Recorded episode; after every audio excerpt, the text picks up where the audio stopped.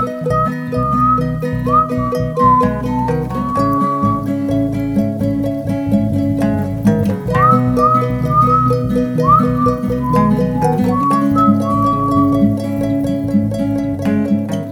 tuning in to How's Things, a podcast and radio show from the David A. Howe Public Library, recorded right here in Wellsville, New York. I'm Nick Gunning, and today we're going to be talking Clive Cussler, and there's nobody better to talk to Clive Cussler about than my old friend Steve Rudd. Steve, welcome. Hello, I am very happy to be here. Thanks for having me on. Now, I remember a conversation we had a while ago where you said that you had a big box of Clive Cussler books and you sold them all. And I was like, he just died like last week. And you were like, what? Yes. So that conversation did happen.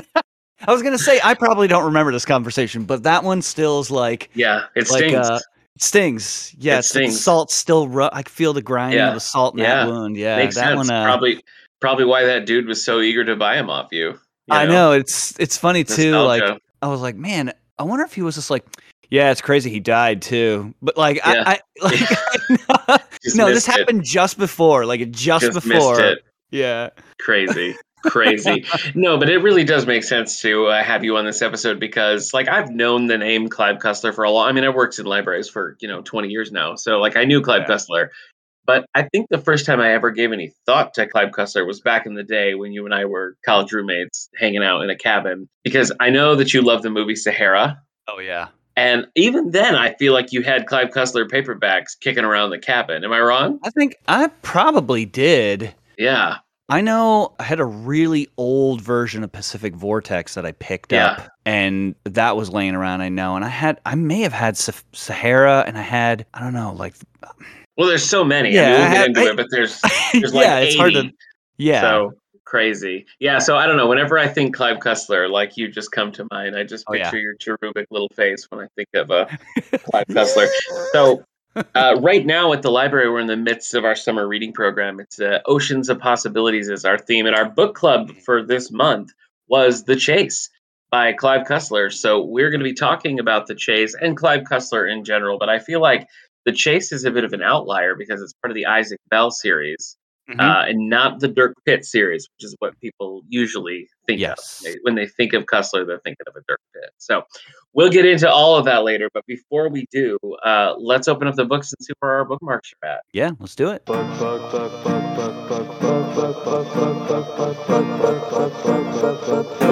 What are you reading these days? So after the chase, Yeah. I actually I got an alert almost to the day.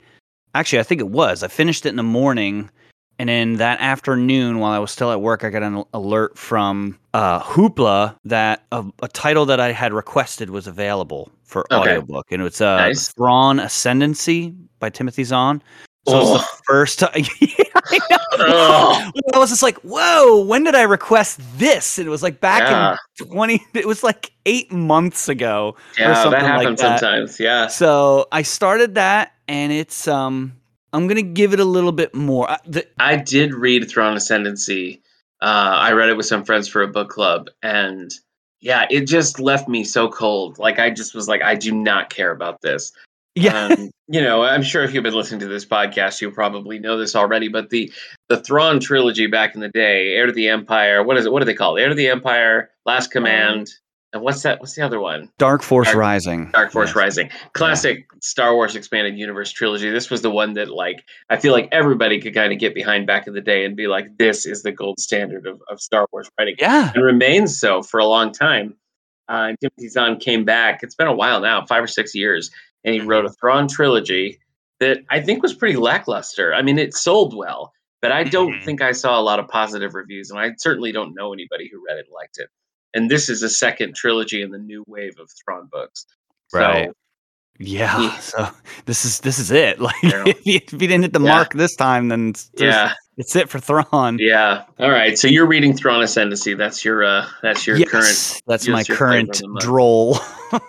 you're not much of a graphic novel guy, right? You don't you don't get it because I know Hoopla. Steve's library system uses Hoopla. Our, ours uses Libby, uh, and both have uh, pretty good access to graphic novels. I know a lot of the people in our Discord book club were reading Ms. Marvel uh, because it's all like in our Libby app. But do you do uh, do you do graphic novels in Hoopla? I can. I just haven't yet because I have it all on my phone and I have the iPhone Oh, okay. 12 There you go. mini.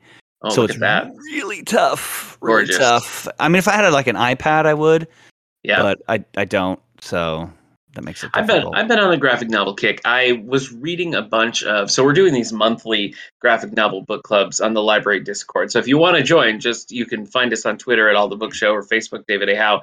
Let us know. We'll send you a link to the Discord because we're doing these monthly things. We we did Batman Year One back when the Batman movie came out. yeah. Uh, we did we did Doctor Strange when the Doctor Strange came out, and then this month earlier in July we did Ms. Marvel to coincide with the TV series. Next month we're going to be doing Thor. So because of that, I've been kind of reading along with all of those things. So I read a ton of Ms. Marvel, and now I've read a ton of Thor. Uh, Jason Aaron's run, particularly leading up to the whole Jane Foster taking over the mantle of Thor. Uh, and I just Ah. read the first collection of that. I just the whole run I haven't really gotten into all that much. Mhm. The the Thor, it's like Thor World Breaker, I want to say is what it's called.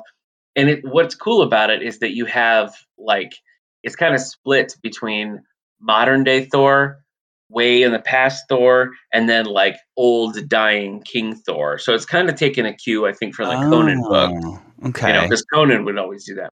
yep. And in that run, it was like everything with old, grizzled, dying Thor was super interesting. And the other stuff, not so much. Hmm.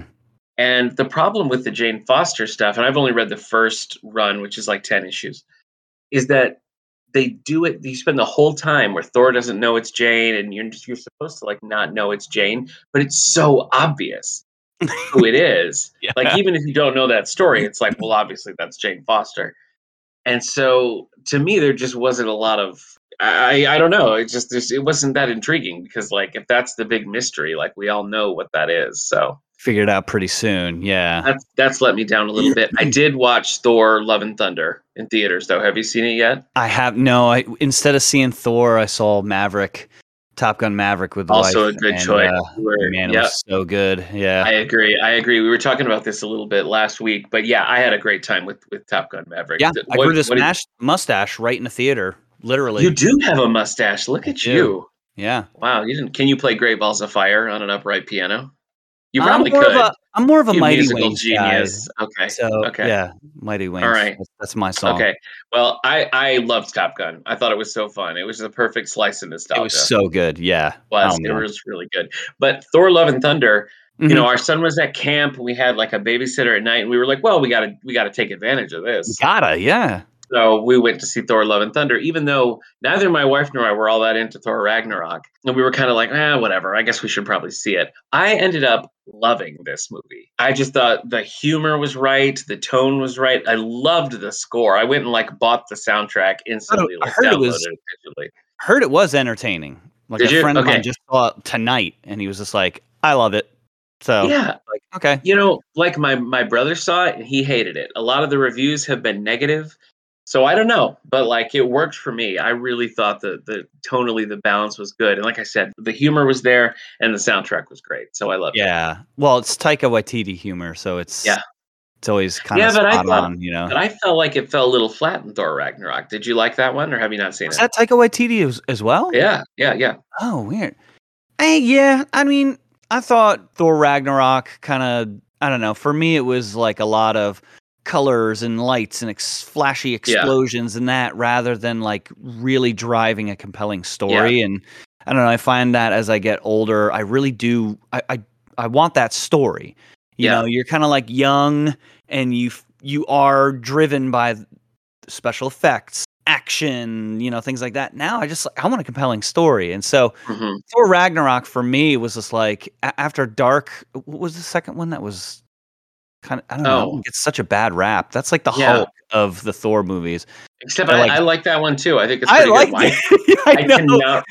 Dark World. Dark, World. Yes, I get- Dark World. everyone's like Yeah. Dark World. Ugh, and I'm like, really? Like, I, did we watch Yeah. the same movie? Like, I had a good time it with it. that It's small bad. Like, scale, you know. It is small scale, but it's fun. It's I small liked it. scale, yeah. Yeah. But I, I don't know. I thought there was more peril in Yes. Dark World than there was in Ragnarok. The Ragnarok was so just too. like this is just Thor like appearing in his own movie and Yeah. just being in it. And then the end. You know, it was just like there was really never any like, oh my gosh, you know, like suspense. Yeah. You know, I don't know. I, well, I guess. yeah, well, I feel like the, the comedy got kind of pushed over the top I think for me. so. that. Yeah, there wasn't enough like it- seriousness. Yeah. yeah, yeah. Anyway, all that to say, I really liked Love and Thunder, and I also really liked uh, Top Gun Maverick. Yes, really liked that. I told everyone at work I was just like, you got to go see it. Yeah, So yeah.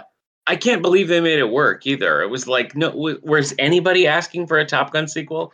no, we got and it. it's here's the thing. What other two movie installment is better than this? You know, to have people at work that were like, oh, I don't know, The Godfather one and two is pretty good. And I was just like, yeah, but there's a third one. Yeah, like, and especially made true. in 30 Duologies are kind of rare, aren't they? Know? Yeah, like t- 32 years apart, I think, or something like that. or That's 34. I can't remember how, m- how many. It's over 30. That's, That's a long time It to then make a movie that I felt like I felt like it was almost better than the first one, but Yeah. only because the first one exists, right? Like if this were a standalone movie, it wouldn't be as good because Yeah, you have that you know, nostalgia, Mhm. you know, from the first one, and I just think they did. I think they did a great job of putting in the right amounts of flashbacks and nostalgia and brought you know certain scenes they kind of copied certain scenes and it worked. And Yeah. the, the one thing that i was just like a little bit on the fence about was penny in the movie that like oh i'm supposed to just accept that they had a relationship just somewhere in that 30 years. She's, come on she's only she's only mentioned in the first movie with Jennifer Connelly's character. We're talking about. Yeah, yeah. was she mentioned gen- she was like the general's daughter. Oh. That they they had a whole thing where I think Goose is kind of teasing him about it, but you don't actually. see the Oh, character. No way. Okay. Yeah. All right. Okay. Okay. That I mean, but the I theaters, I was your problem for you. you saw Yeah, my problem, but still, like in the theater, I was just like, okay, like she did, she did really well. She, She did, did, really well. yeah. I, I love, I loved it. fit. I loved everything. yeah, good. Another great soundtrack too. Yeah. oh, I man, like that. so good. I like that. Okay, I'm currently reading two things. One is called Oh, The yes. Forest of, of Vanishing Stars by Kristin Harmel.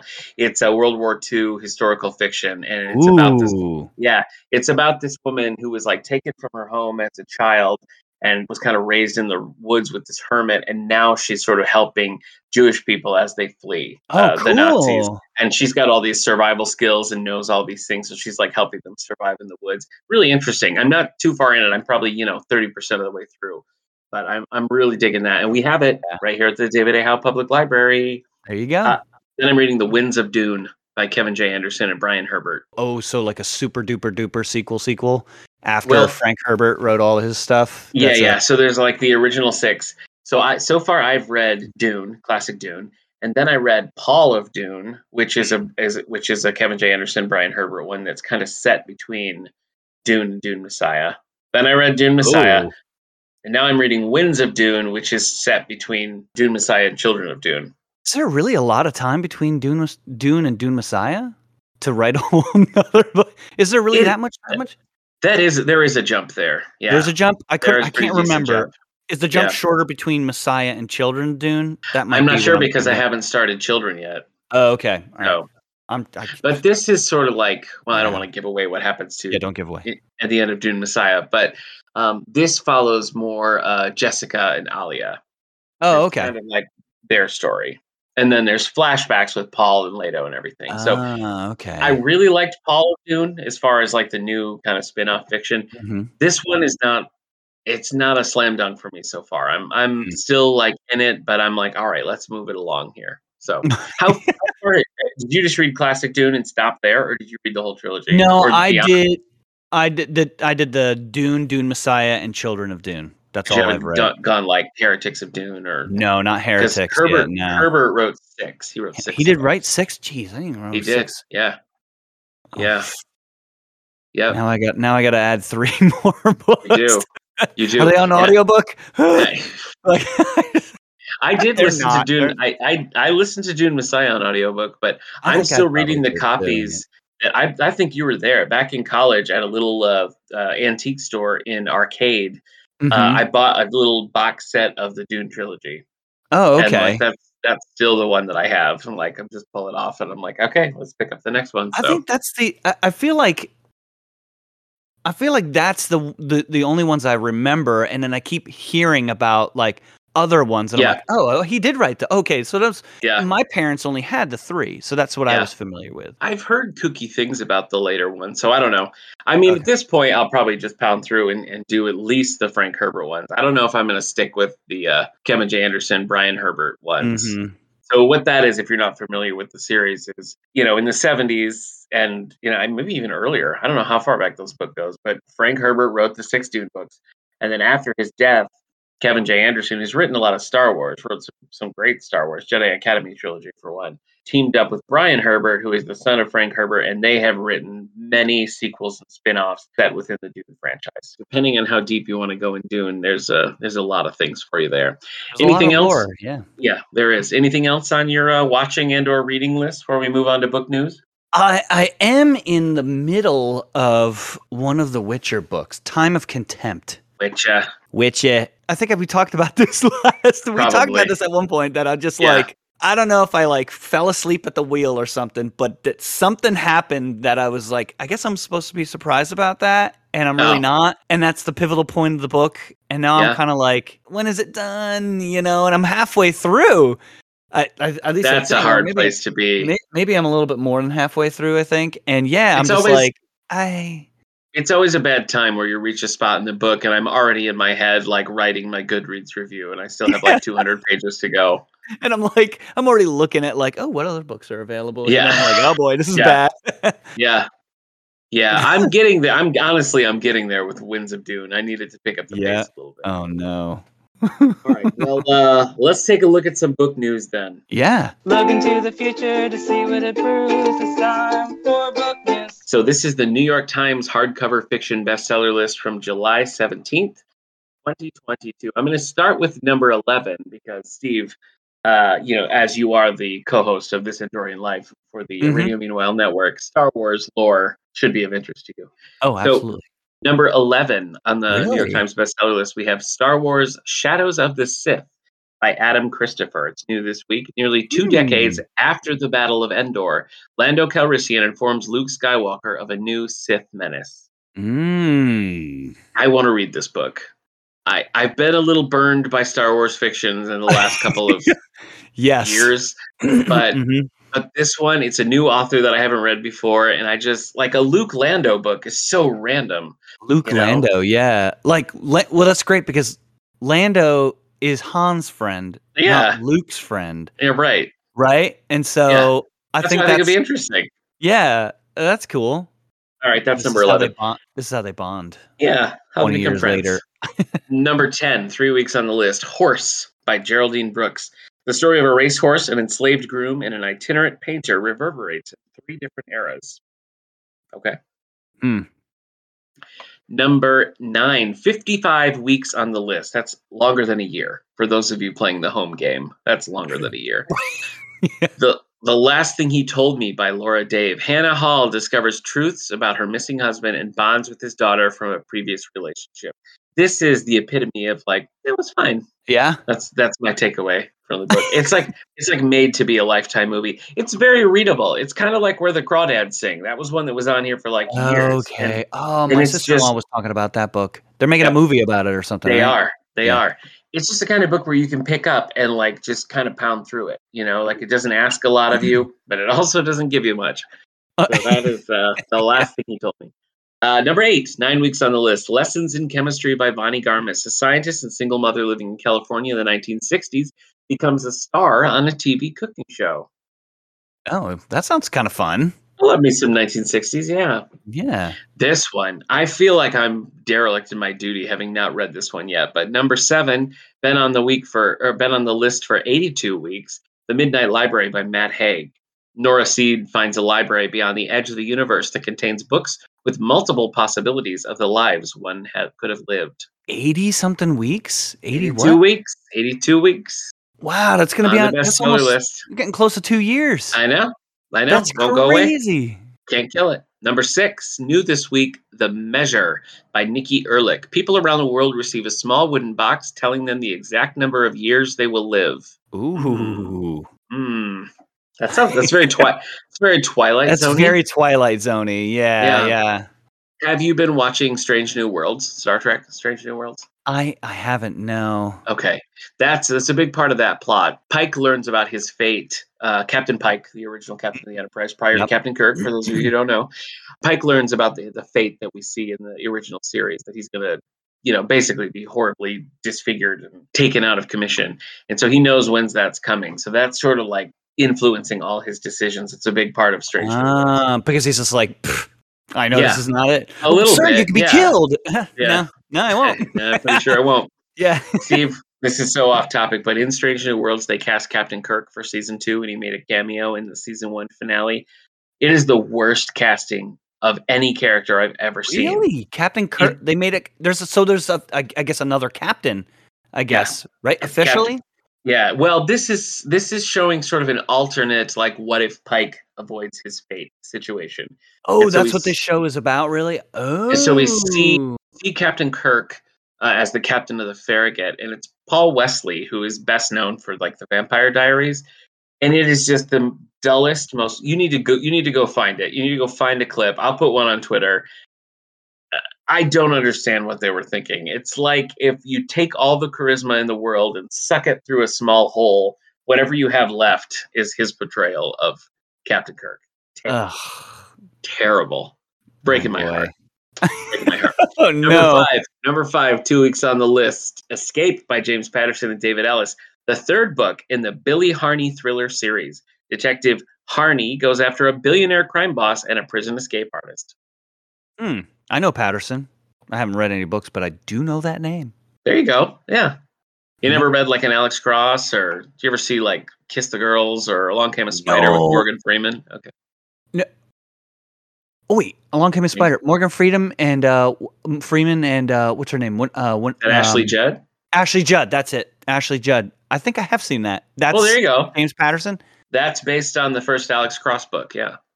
Oh, that's Alex Cross. Yeah. Okay. All right, uh, number number four, two weeks on the list. The House Across the Lake by Riley Sager. An actress escaping bad press goes to a Vermont lake house and uncovers secrets within a neighboring couple's marriage.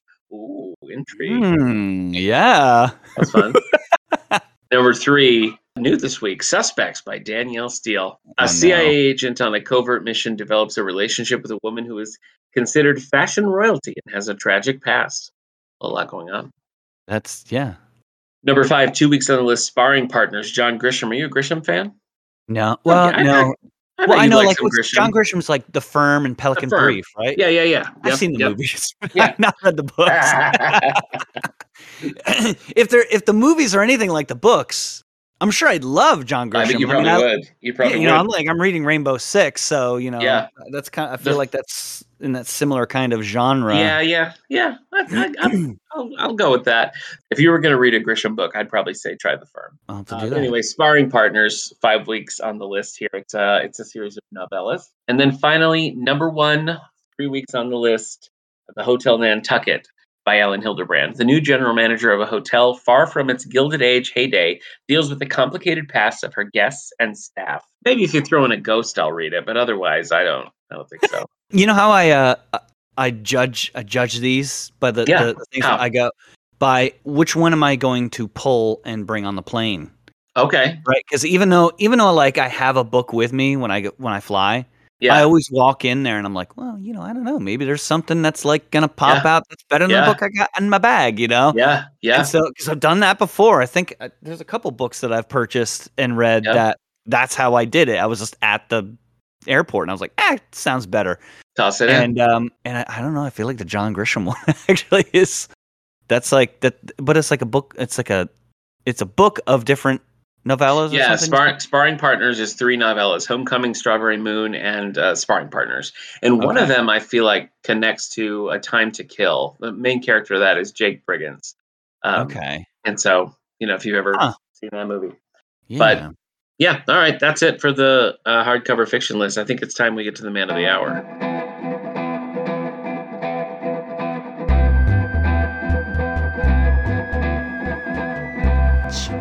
Spotlight. Are you ready for some facts about one Clive Cussler? I am. He was born July 15th, 1931, died February 24th, 2020. shortly before Steve sold all of his Clive Cussler books. no, shortly I after. believe. Or Yeah. before, I, I can't even remember. It One was literally around the time. Yeah, it was Either right way, around the time. It's Yeah. tragic. It's a tragic is. story. It is. I know. Uh, we're right now. Uh, we're in the midst of our. It's been a crazy couple of weeks here at the library. A few weeks back, we had the parade, and Texas Hot uh, had their hundredth anniversary. Do you remember going to Texas Hot in college? Yeah, It was like the late night. Yeah, that's where you could get like a Yeah, hot dog at 11 p.m. Yeah, they're having a celebration about what? 100, 100 years. Hundred years. Yeah, yeah, yes. Crazy to me. We had a crazy parade. The live we marched in the parade. We pushed book carts. It was great.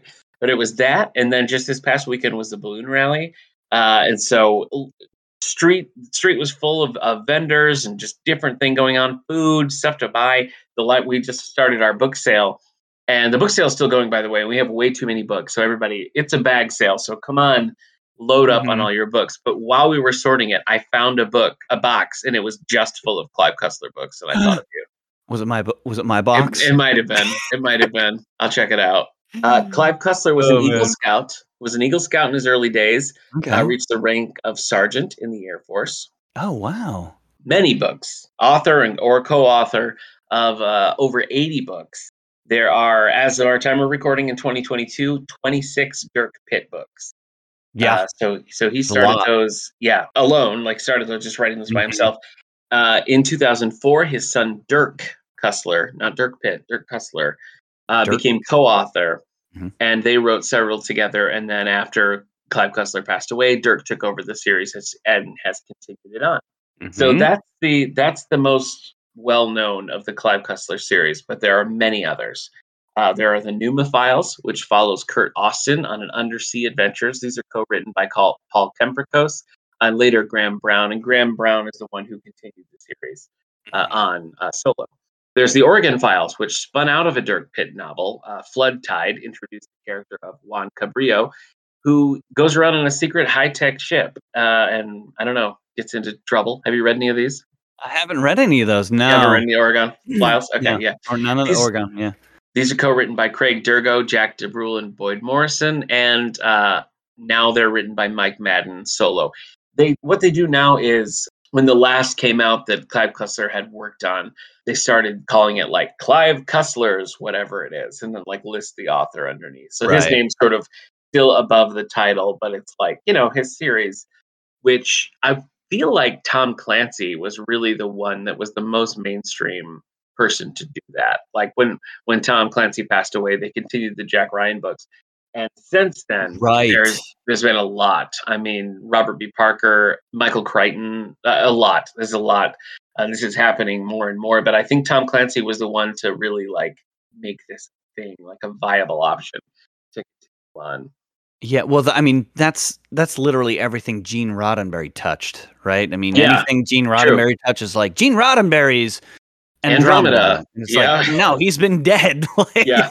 How yeah. can it be his? You know, oh, Gene Yeah. Roddenberry's Earth Final Conflict, or something. You know, like, I, don't, I can't remember if that's Gene Roddenberry or not. I think it is. I think it is. but yeah, I think it was, and it's just like, no, still, again, it's not. I mean, but it is. Yeah. But like, Well, it becomes a it's become a brand, you know. Like now, brand, like Clive, yeah. Clive Cussler is a brand. You see It's that on there, you know, you know, basically the kind of thing you're going to get. mhm. Uh, we have the Isaac Bell Adventures, which is the one we're going to be talking about primarily today. This follows the a detective Isaac Bell for the Van Dorn Agency. It's in the early 20th century. Uh, uh, Clive Cussler wrote The Chase, which we read uh, solo, and then after that, he wrote them with Justin Scott and Jack Du Brul, and Jack Du Brul is the current author on the series. okay. The last series that's ongoing is the Fargo Adventures, which follows a couple of treasure hunters, uh, co-written with Grant Blackwood, Thomas Perry, Russell Blake, and eventually the series was taken over by Robin Burcell. He's got uh, several nonfiction titles, including The Sea Hunters, plus two children's novels. There's been two movie adaptations: Raise the Titanic and Sahara. So there's Clive Cutler, Cussler in a nutshell, and we basically have all of these at the library. When you're trying to like shelve in the seas, it's like five shelves of Cussler. So yeah, because you got them in like, I mean, you Yeah. probably have them all in hard hardcover, right? Most, Or- yeah, we do have we do have most in Okay, 'cause, hardcover. Yeah. yeah. so it's a it's a it's a hardy shelf.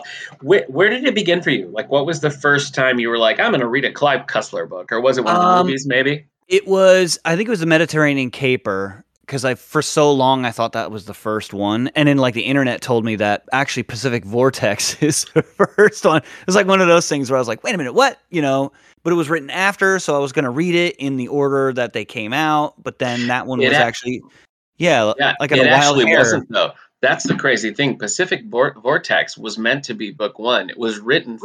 Really? Oh, Yeah, It was actually written first, I think, in the late '60s, and for whatever reason, I would assume they found Mediterranean Caper to be more marketable or whatever.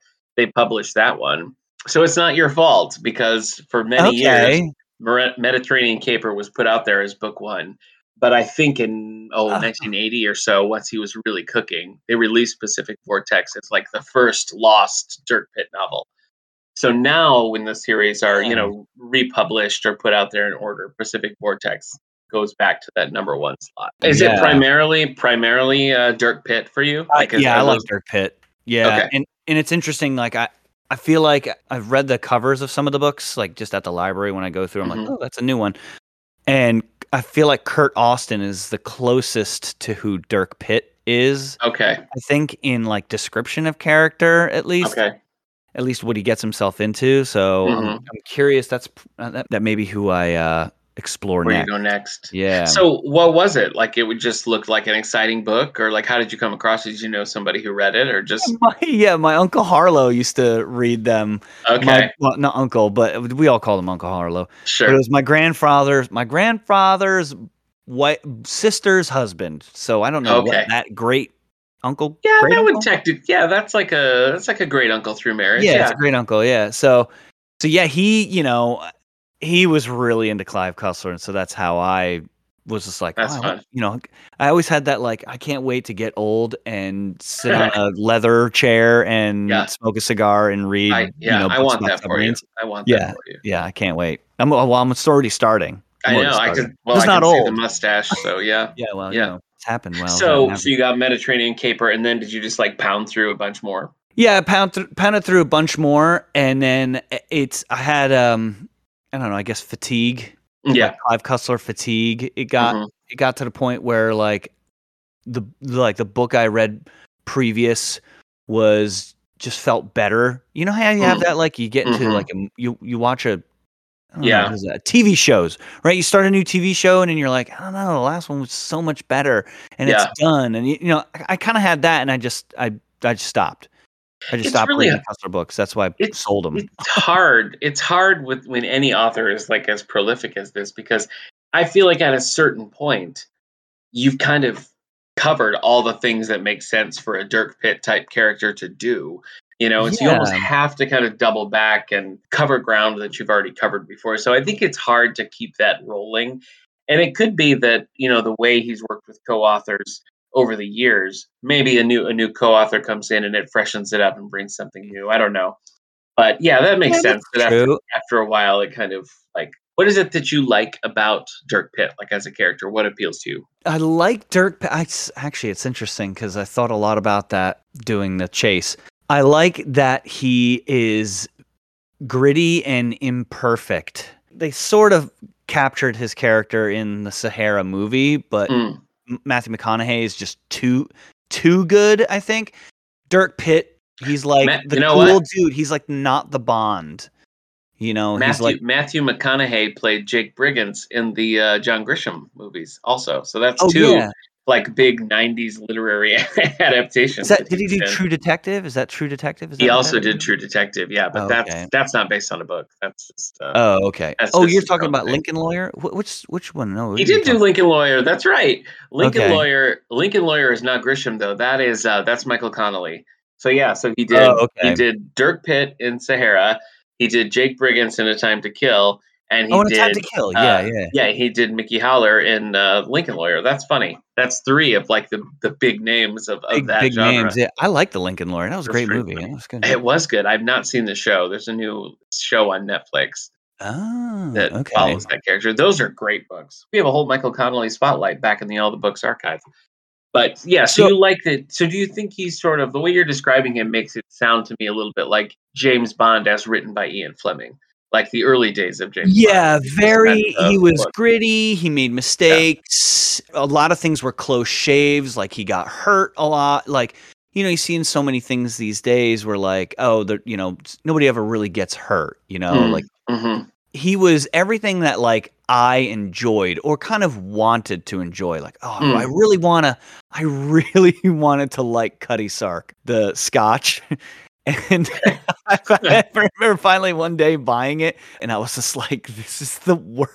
This is the worst drink ever." And I was just like, "If there's one thing that we do not have in common, it is our taste in Scotch." Oh, but uh like I, I don't know like the all the it was the period too that his Yeah. stories are you know like the firearms he used the planes that he flew the cars that he drove those were all things that i was like oh yeah i want to drive that. Oh he's flying that plane. No way. Because he's that rough on the edges. You know you'll probably see him at the bar with that typical cut on his cheek bone you Yeah. know with the little Yeah. butterfly things and drinking a scotch. You know that's that's Dirk Pitt Well, Eric and I used to joke about this all the time uh, on the Alta Book Show about the covers of Clive Cussler novels because, like, until we read The Chase, I'd never cracked the spine of one of these books. Not any of them. Not not Dirk Pitt. Not Isaac Bell. Nothing. But again, you know, 20 years in libraries shelving these books, and it's just like every cover more extreme than the last. You know, there's like an island on fire, and somehow there's train tracks through it, and the train is also on fire, and like gold doubloons are flying out of it, you know, while a helicopter is crashing. It's just like Yeah. more, more, it's funny. more. I find them very compelling. it's like somebody is just sitting in a room being like, "What are all the things that are macho imagery? Let's toss it on. Let's I toss know it one of the new ones. One of the new books I saw because I saw a guy reading it, and I had to. When I was at the library the other day getting Harry Potter for my wife, I was like, you know, I recognize that cover. I'm going to go over to it and find what book that was. And I can't remember what the book was, but the the cover of it is like a plane going down into the water, and it has like eight engines on it. I was just like, this is ridiculous. Yeah. like, it's so big. yeah, It's so big. There's way too many engines. It's just on fire, going in the water. Like this is perfect. yeah, and I found that uh, in the chase, which we read, the the cover of that is a train underwater, which Mm. is technically part of the story, but not Yeah. a big part of the story. You Not a know, ve- like no, it's not a very big- minor element of it, Well, but It kind of ruins uh, some aspect of it, right? I mean, Well, but it it's right in the me, it's right in the prologue. You know, like it that Yeah. that was the thing that I found interesting. This is the Goodreads uh, synopsis for Clive Cussler's The Chase, which was our page turners book club here in July. April 1950, the rusting hulk of a steam locomotive rises from the deep waters of a Montana lake. Inside is all that remains of three men who died 44 years before. But it's not the engine or its grisly contents that interest the people watching nearby. It's what's about to come next. 1906. For two years, the western states of America have been suffering an extraordinary crime spree, a string of bank robberies by a single man who cold bloodedly murders any and all witnesses and then vanishes without a trace. Fed up by the depredations of the butcher bandit, the U.S. government brings in the best man they can find a tall, lean, no nonsense detective named Isaac Bell, who's caught thieves and killers coast to coast. But Bell has never had a challenge like this one. From Arizona to Colorado to the streets of San Francisco during its calamitous earthquake and fire, he pursues what is quickly becoming clear to him in the sharpest criminal mind he has ever encountered, and the woman who seems to hold the key to the bandit's identity. Using science, deduction, and a little seduction, right? yeah. Uh, and and intuition. Bell repeatedly draws near only to grasp with thin air, but at last he knows his pursuit is having an effect because his quarry is getting angry now and has turned to chase back on him. The hunter has become the hunted, and soon it will take all of Isaac Bell's skills, not merely to prevail, but to survive. That's not really true. That last bit there, the hunter becoming the hunted, that's not really true. But Not at all, actually. yeah, that's the base, that's the basic premise. There's a there's a string of these like robberies going on where every witness is killed and it's Mhm. just town to town. And so the cops can't do anything about it. They bring in the Van Dorn agency, they put Isaac Bell on the case, and he like gets right to it. So Mhm. right away, well, first of all, not at all what I was expecting from the Yeah. Clive Cussler book that I've been seeing for a long time. And the whole book really was could not have been further from what I was expecting in a Clive Cussler. But It's I pretty did- different. It really is actually. Is The- it? the I wondered. Tone was very different. Yep. I wonder, just as like a fan of Dirk Pitt, you know, coming into this book, how jarring it was for you to see the difference. Because you texted me when we first started, Mhm. and what you said was it was so weird to have such a like concise. This is exactly who Isaac Bell is, and this is exactly what his mission is. Mm-hmm. Because you were saying that with Dirk Pitt, you're just kind of tossed in. You're just like boom. he flies on the seat of his pants. Yeah, Yeah. he's just like, all right, you know what, we're gonna, you know, I don't know, we're in the middle of the jungle. I don't know. I just walked through for a little bit and I found this helicopter, so we're gonna take that and we're gonna, you know, like that's Dirk Pitt. You know, it's Yeah. kind of just like, oh, okay. But this, So did you know. like it? I'm, I'm I- feeling like maybe you didn't. I think by the end of the book, when we were getting down to the last, the chase, I th- I think what ruined the book for well, not ruined the book. Okay, what what I did not like by the end of the book was the fact that there was a prologue that explained what was going on. I think that works in movies, but this I was just like, oh, now I know how it's going to end. Yeah. You know, and yeah, and- that that was unusual, and and I have to Yeah. I have to assume this to me does not read like the start of a series at all. I I feel like he wrote this as a one off, and then they were like, well, let's make some more because yeah, not only does it start with a with a prologue, but the epilogue pretty much says here's exactly how Isaac Bell's life is going to end. Like here's here's where things are going to go. And so it takes away like any romance you know he's going to live to at least the 1950s it's just yeah, yeah it's a it's a weird way to start a series and i feel like cut it out uh, and you're just much better off because nothing in either end epilogue or prologue really added to the story for me Mm-hmm. So- yeah, actually, that's yeah, that's how it feels. Like I was just like, oh man, if they didn't have that at all, it would have been fine. yeah And it was yeah that would have been better You usually have that when there is an epic twist at the very end, right? But it was just like, oh, they pulled Yeah. the train out and Yeah. they found money and bodies. Well, Yeah. yeah, we know that. So Right, the- I agree. Uh, what I did like though was, I mean, I I probably read more mysteries than I do like you know thrillers or adventure novels, and so Hmm. the mystery element of it, I thought was actually pretty solid. I thought he handled the mystery well.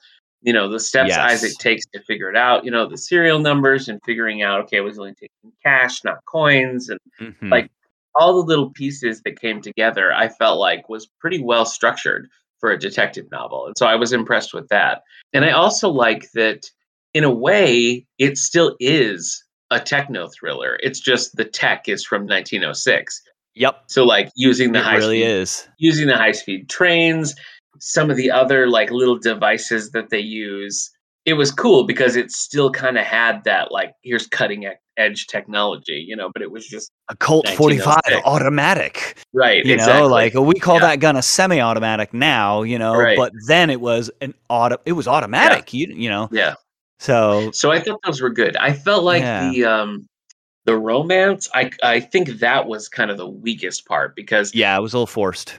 it was. It was just kind of like, well, this woman loves you 100% and also you love her 100%. And that's Yeah. just it. Like you Let's just get married. That took Yeah. me I was just like what what? Yeah, yeah.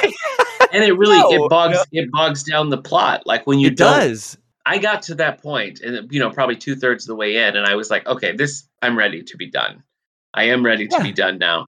And then having to do the whole like romance and courtship, I don't know who that was for, and it didn't really work because the character that he that he falls madly in love with is so one dimensional. Like she doesn't really have any personality other than like loving him and being. They're not even a side character. He marries a plot device, not a character. He I mean, marries an NPC. It was supposed to be Yeah. an NPC, you know? Like that's what that's Yeah.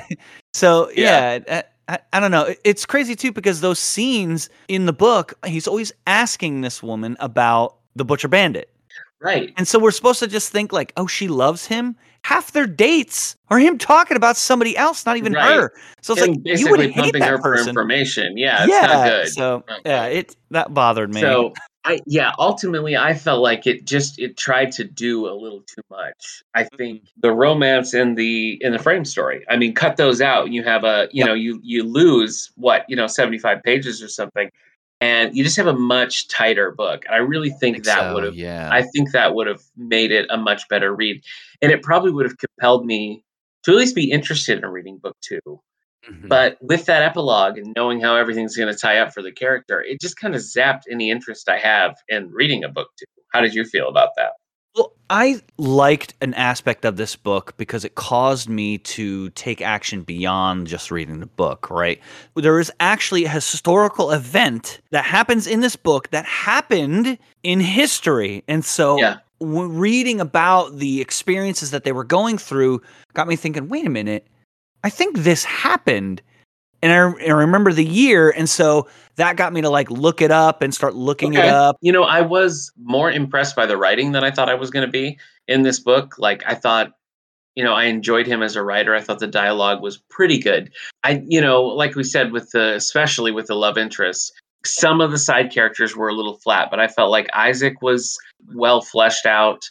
Um, he's, you know, he's kind of the the guy who can do anything. You know what I mean? He's just like super capable, uh, and that can get a little old. But yeah. I guess I guess what I'm driving at though is that like it didn't turn me off. I don't think I'd read more Isaac Bell, but now I kind of feel like I need to read Dirk Pitt or I want to read that like Treasure Hunter series, yeah. like because I think there was a lot here to pique my interest.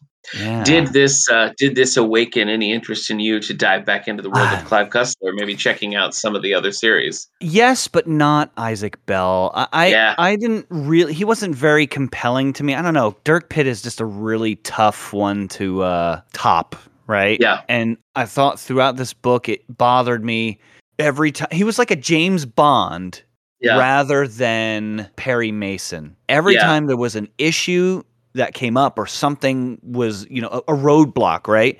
He threw money at it. I'll pay you. Mm. I'll pay you. Mhm, and I was mhm. every time I'm like, no, that's that you can't write that convenience like that Yeah. into the book. Like, oh, you oh, I'm sorry, we did this, but uh, just send the bill to Van Dorn. Oh, Yeah. okay. You know, like Yeah. no, it doesn't work like that. You know, so it's just I think that having in his background that that Isaac Bell is from basically oh, his family runs like the biggest bank in the country. And so if he wanted to, he could have just gone into the family business and have just been, you know, a rich banker. But yeah. he doesn't want to do that. He wants to be a detective. I think having that as part of his makeup, as part of his background, is interesting character development. But you're right that very early on in the book, it becomes a crutch for how do we get out of this jam? Isaac has money Yeah. that did leave me a little cold. I had a lot of comparisons to um, Stuart Wood's character Stone Barrington, uh, and even the way like the women were all just like falling over him. There's just sort of like a you know let's put this fantasy version of like this this perfect rich charming cool guy who can solve mysteries and get all the ladies. It it has a feel of like a Stuart Woods kind of book, and in that element of it, I was kind of like, man, okay. That's why I feel like reading something a, a little bit more like in the more adventure, like just goofy wheelhouse of a Dirk Pitt, yeah. um, appeals to me a little bit more. I think yeah. I the Fargo was- Adventures. I feel like the Fargo yeah. Adventures is one that I would like to check out. It just didn't seem like a Clive Cussler book, except for any time he described a car, a train, oh yeah, and we did a get gun, we did get that. Yeah, a watch. You know, like these things. I was just like, ooh, you know, like Yeah. what kind of watch? I wonder, what, I Yeah. wonder what kind of watch Bell has. You know, like because that's so you read a Dirk Pitt novel. That's what you care about. Yeah, yeah. So let me ask you this: if if somebody, maybe somebody from the book club who read this book, or somebody who's never read Clive Cussler, where would you point them? Like, what's what's a good solid book in the series? I would start with Pacific Vortex. It's a much shorter book. Mediterranean Capers, good. I, I think the the love interests are fun. The villains are compelling, Mhm. and uh, they're just enjoyable. And they're short, and you know you could probably finish them in a weekend if you really, Nice. you know, if you really go at it. Okay. So- Well, we got them. So if you're local, you can come check them out here. Uh, otherwise, go to your local library. The Chase was our book club book. Uh, we've got lots of other book clubs coming up. August 4th, we're going to be talking about Dune. We're starting our sci fi book club, so you can come uh, Ooh, yeah. chat with us about Dune. The Discord book club is doing Thor, and the Page Turners or the Morning Coffee and Cozies book club is doing Trouble at High Tide by Donald Bain. So lots of book clubs at the library. We're in the midst of the summer reading program, so you can come. It's not too late to sign up. You don't have to. It's just whatever you're already checking out counts, so you can Mhm. enter to win prizes and gift certificates, and the tablet is the grand prize. Lots of cool things. We're doing free lunches for kids every weekday, 11:30. So just bring your kids down to the library at 11:30. We're uh, passing out free lunches for as long as they last. So uh, it's a busy and fun time to come to the library. Music on the Lawn every Thursday and Tuesdays on the Terrace, where you can eat lunch right here at the library every Tuesday starting July 19th. Busy, Oh, there you go. busy times. Steve, besides your occasional guest starring on How's Things, where can people find you on a regular basis for podcasts? Uh, you can find me every other Tuesday on This Endorian Life, a Star Wars podcast from the Look- Radio Meanwhile Network. So natural, it just flowed right out of you. It's not even written. It's not even written down right in front of you. So I know, and I, I need that. I need it to be written down if I'm going to say do. it. I know you do. You know me. Well, it's always uh, always fun to talk to you. Thanks for thanks for joining me on this episode. yeah, I appreciate you having me on. This is great. All right, I'm gonna go read some Clive Cussler. We'll see you next time, everybody. See you later.